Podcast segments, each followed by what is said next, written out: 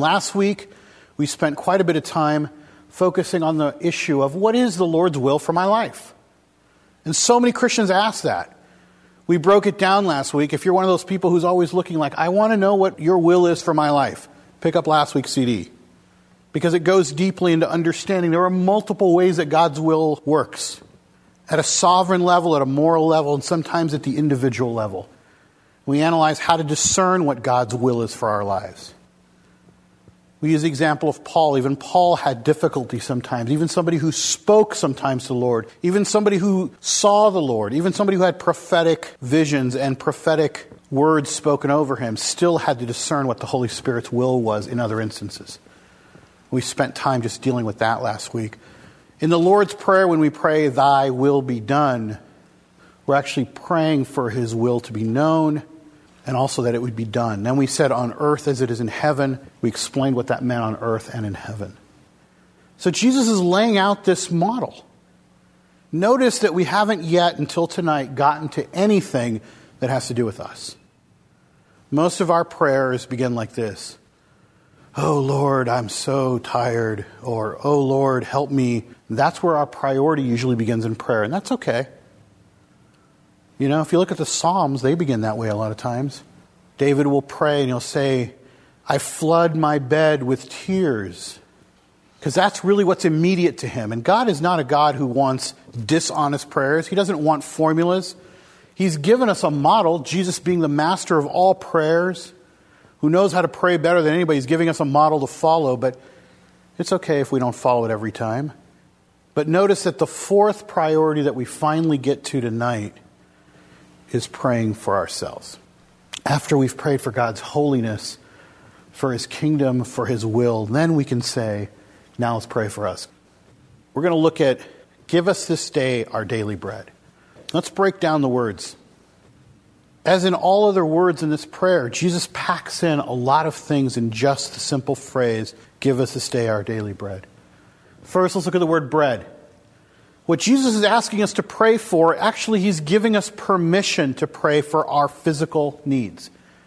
Now, some people confuse this. Some churches actually teach that what Jesus is saying is give us spiritual bread. But really, what Jesus is saying is no, I want you to have physical bread. Now, not just bread, because some of us are on the Atkins diet. So I can't have the bread, you know? It's driving me nuts. What does bread actually mean in Scripture? It's something that relates to our physical needs. It's a metaphor when it's used as bread. The Hebrew word that's used for bread in the Old Testament sometimes is also translated as food, nourishment, sustenance. It's meant as a metaphor, and I don't think any of us literally thought when we pray the Lord's Prayer, all we're asking for is the end piece on a big piece of French bread, right? I think most of us know that we're actually praying for physical needs. But it's important to identify that that is biblical and scriptural. There are several instances where the word bread literally means the sustenance of life. So we're praying for that. That gives us permission really to pray for our physical needs, our own needs in our life. Okay? But notice I'm using the word needs. Angela? Only physical needs?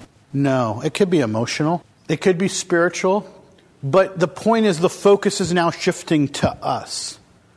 Now, we're going to talk more about spiritual needs in the next couple lines because when he starts moving into forgive us our debts as we forgive our debtors, now we're talking about a spiritual transaction that's going to take place.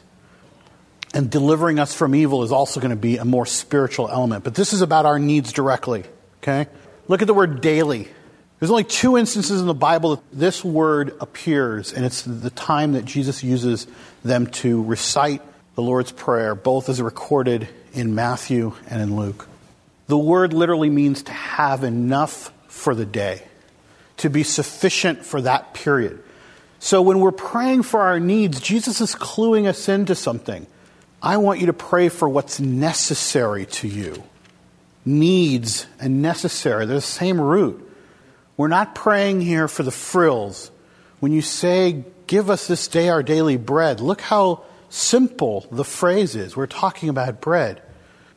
Now, the church gets divided on this. Some people get really extreme. Some people say, well, if that means we're only supposed to pray for our necessities, what's necessary? Obviously, you could go really extreme on this one. A car is not necessary, so we should not even pray for that ever. You know, if you really think about it, a job is not necessary. You know, clothes aren't that necessary. You know, like pretty soon you could go, I could do without almost anything but bread. That's not really what Jesus is saying. He's not going that extreme. At the same time, he's not going the other extreme where he's saying, you know, that new car really is necessary to me. He's not allowing us to determine necessity. It's really more of an objective standard. What's really necessary to our lives? The Spirit should dictate that. Proverbs 38. I love quoting from Solomon sometimes. Listen to this. It's almost a direct quotation from the Lord's Prayer. Proverbs 38 Keep deception and lies far from me, which is almost like saying, Do not lead me into temptation. Give me neither poverty nor riches. Feed me with the food that is my portion. Just give me my portion. Just enough for me. The Lord's Prayer has been translated to so many languages, and I was reading that some of the languages have to search for a word that means necessary just for the day because some cultures don't even have that. We live in a place where we have too much, other cultures don't have enough. So the words they use are give me enough.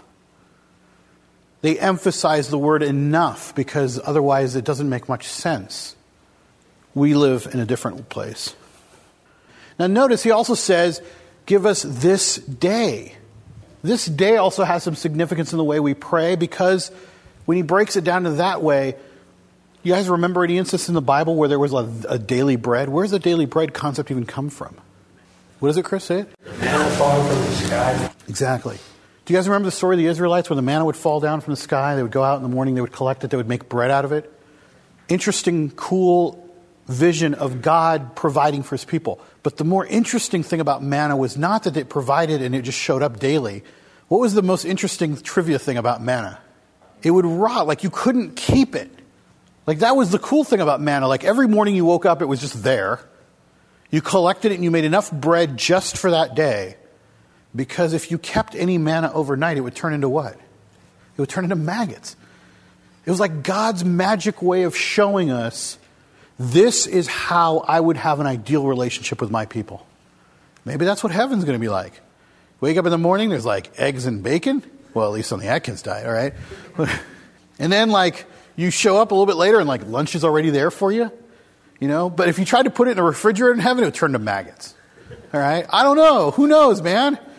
But what's cool about manna was this is God saying, My ideal relationship with you is that you rely on me so much that you can't even save the stuff in Tupperwares because it's going to go bad. You guys basically will wake up, you'll have enough. Don't worry about any more than what you need for the day because tomorrow it will be there.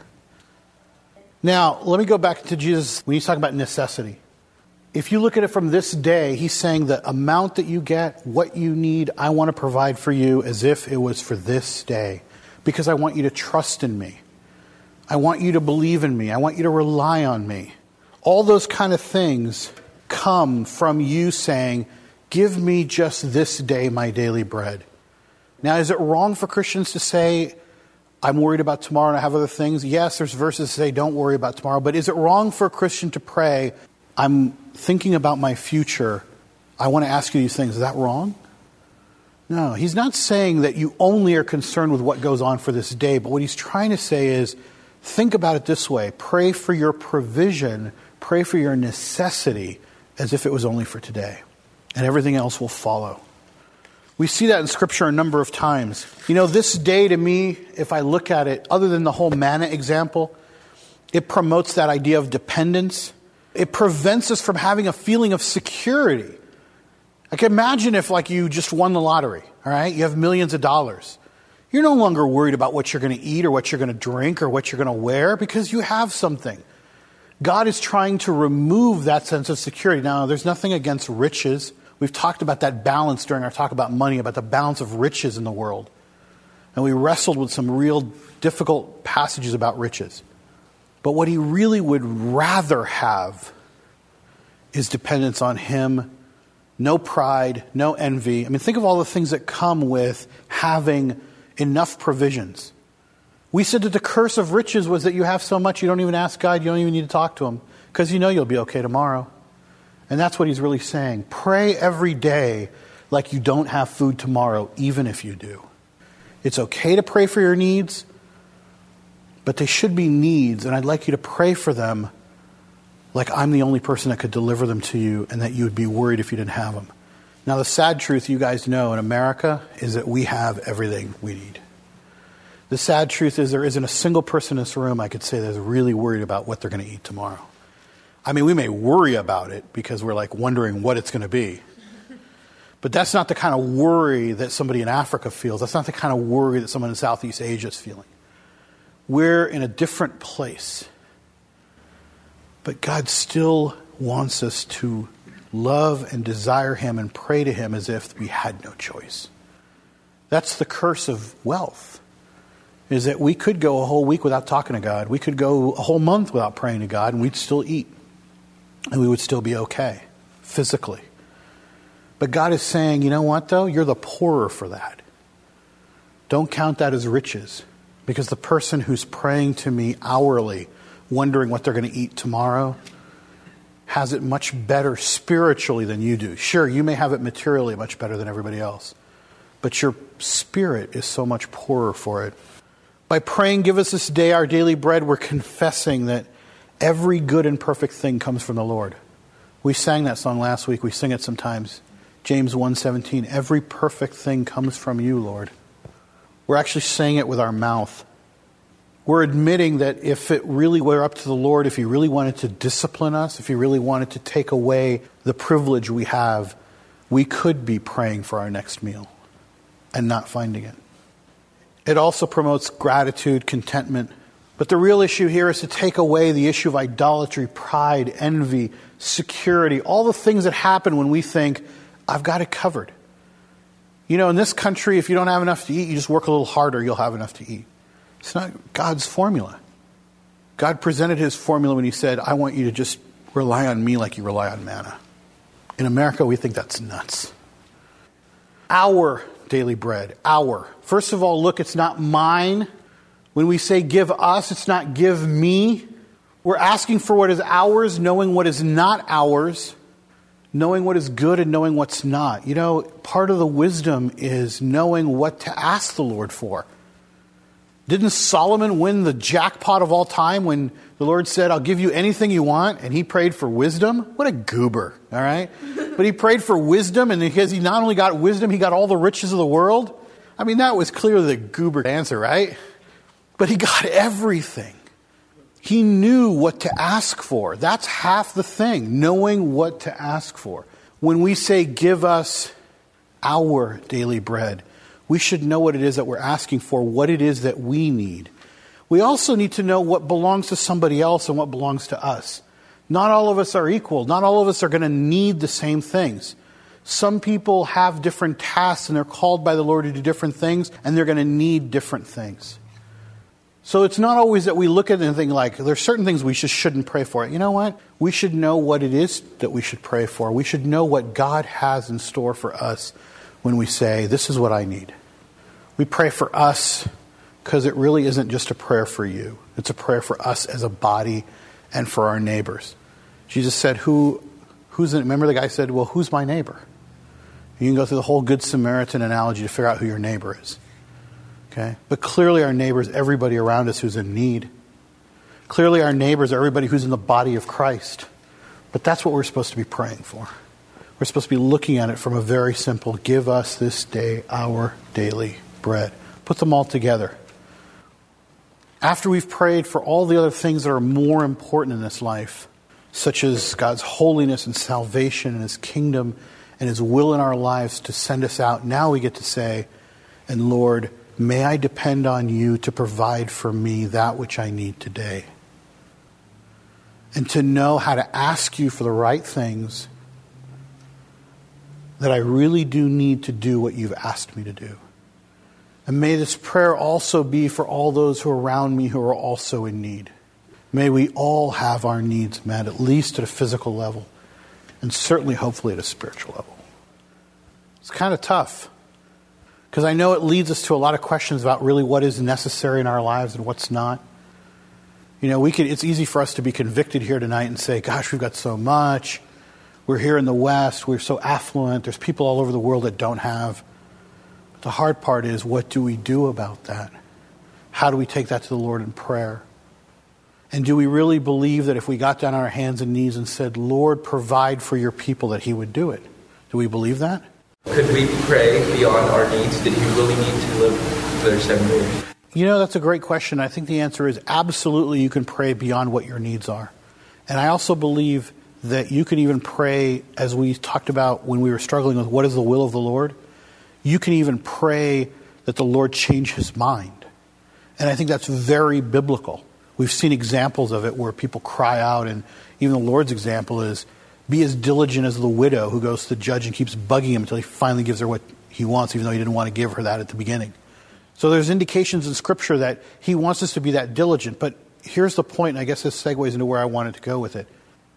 We can pray even in places where we're not sure what God's will is, and even in places where we're not sure if it's necessary. For example, it's okay to pray and say, Lord, I'd like a new car.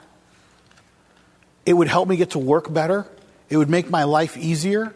I don't have to worry about the other one breaking down so much. I might even be able to drive people to church. And there's nothing wrong with praying that. But here's the deal if the Lord says, I don't think that's necessary to your life. Now, I don't know how he says that. He's not going to send you a fortune cookie. This is like, stop asking for the car. You know, you're driving me nuts. But if you just have been praying this prayer and it's just not within your means and it's not within your ability, the key is to be content with what the Lord responds and to say, Thy will be done. Even when the Thy will goes against what I was really hoping it would be.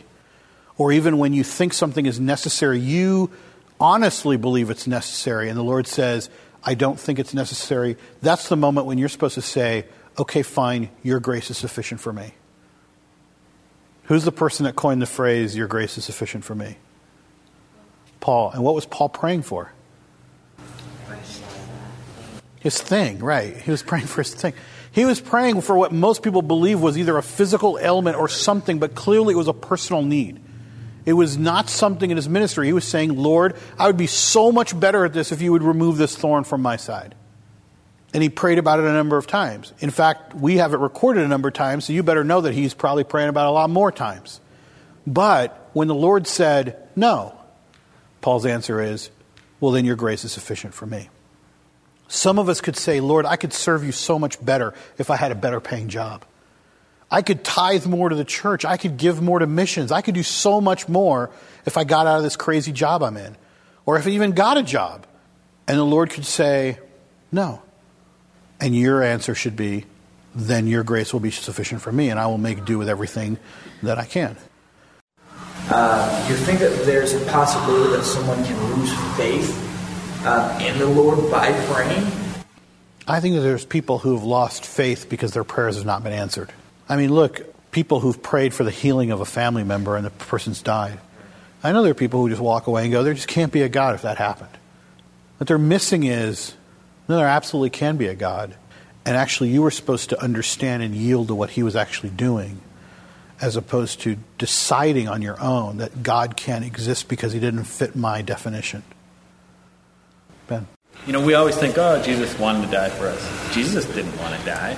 In the Garden of Gethsemane, he says, Lord, take this from me. Take this cup away from me. But, you know, he's kind of like part four, you know, my daily, give me my daily bread. But then he goes back to part three, thy will be done. Basically, what you're saying is, Lord, give me what's good for me, not what I'm asking for. Now, in the short term, none of us really have that ability. In the short term, we're like upset, and it's hard to yield. But I know that if you did a prayer journal, this is the, probably the, the most valuable thing. And I don't, I don't do many prayer journals, so I'm not going to like go out on a limb like I'm some big holy guy that does prayer journals, all right? But, but when in the few times in my life when I did journal, the most amazing thing is going back and reading what you prayed for, knowing the history of your life for the next few years. And some of the time you're like, oh, thank God that didn't come true.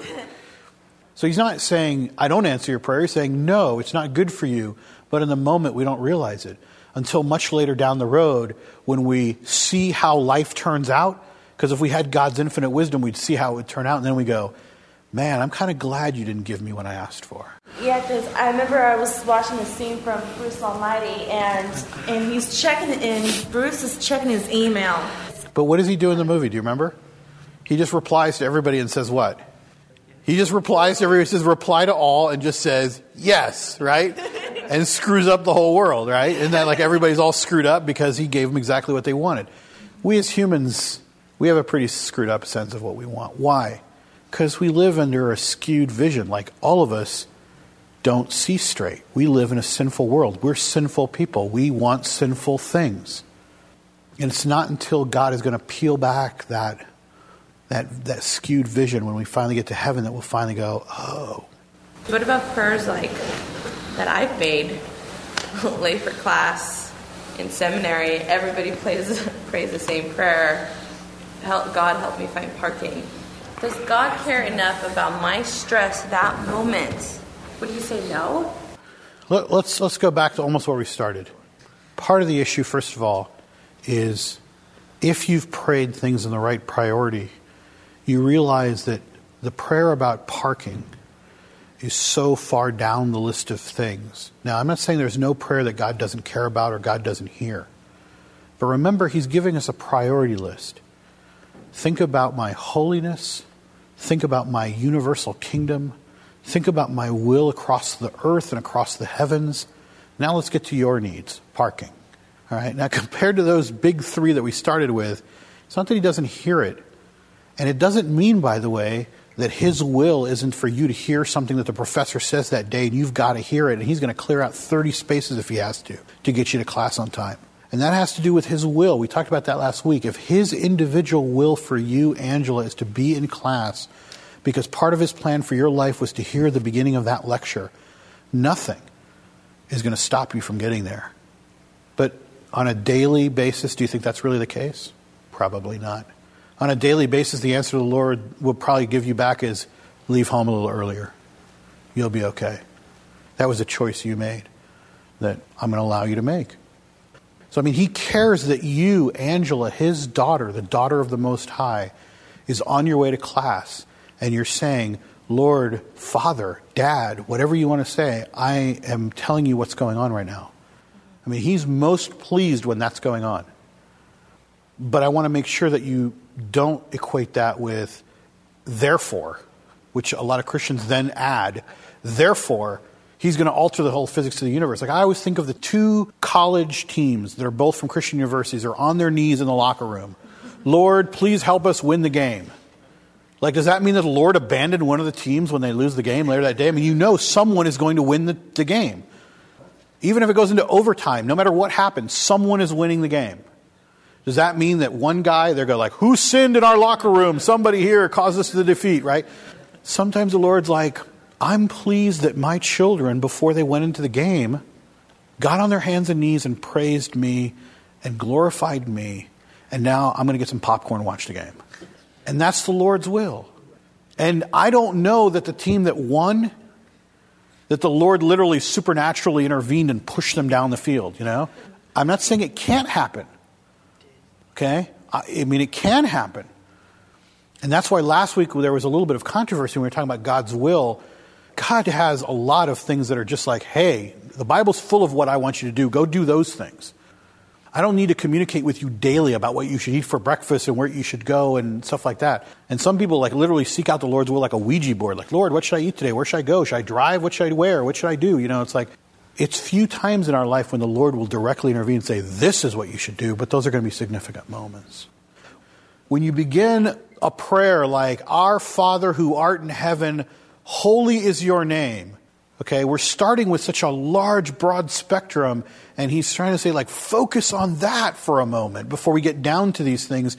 And you won't, you might not even get down to those things because you'll be stuck up here at the top. Thinking about this awesome plan of salvation that's set in motion over, you know, thousands of years it's going to take place. and how it's going to last for eternity, how he knows the struggle that's going to go on, and all the people that are going to be involved, and his son playing the vital role, all these things. Like, look at it from that perspective, and then remember that I know the hairs on your head, that I care about them too. The thing I like about this group is you guys can go on and on and on about the theological. Let me ask you this. Through the walk we've been doing through prayer, is it making an impact? Is anybody praying more? Is anybody understanding prayer differently? Is anybody thinking about prayer from a different angle? Because if, it doesn't do that, then all of this is just kind of foolishness. We can understand the Lord's Prayer. We could tear apart the Greek words for daily and bread and all these kind of things. But if it's not drawing us into a more intimate time with Jesus, and I'll tell you for me personally, I come back this over and over because my accountability group's always on top of me, like, why are you talking about prayer? You, who, who is like the least worthy to talk about prayer.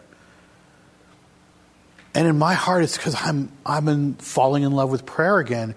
Not because I'm just going through the Lord's Prayer with you guys, but because I'm finally free to admit, like, yes, the reason I don't pray is because I'm, it's not because I haven't read enough prayer books. It's not because I'm not following these acronyms and all these crazy things. It's because there's a fundamental, deep down issue inside of my heart that I'm just not excited about spending time with Jesus. Why?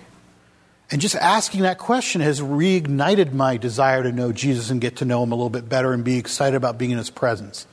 Just freeing myself up from thinking of prayer as like, oh, one more thing I didn't do this week. I didn't go to the gym and I didn't pray. Dang it. This week I had a great conversation with Jesus because you guys know I'm working on building cabinets for my house and I was had this really weird thought. I'm like, hey, Jesus, you built cabinets. Did they ever turn out like not straight like this? I bet you you didn't cuss when that happened. and then I had this like really weird perverse thought because I had this like great power tool, you know, those like electric screwdrivers. They're so cool because you just kind of hold the shelf and go mm, like that. And I was like, I bet you you wanted to have one of these things, huh? Like, does that bug you to know that you had to do it by hand and you know all things in life and you knew that this would exist? Like, Walked on water. okay, well, walking on water and the electric screwdriver. I mean, I got that. Don't, don't rob me of everything, you know? But I was just thinking to myself, you know what? That's really what this is about. I, I'm not saying that you guys should all go build shells and have a conversation with Jesus about what it's like to be a carpenter.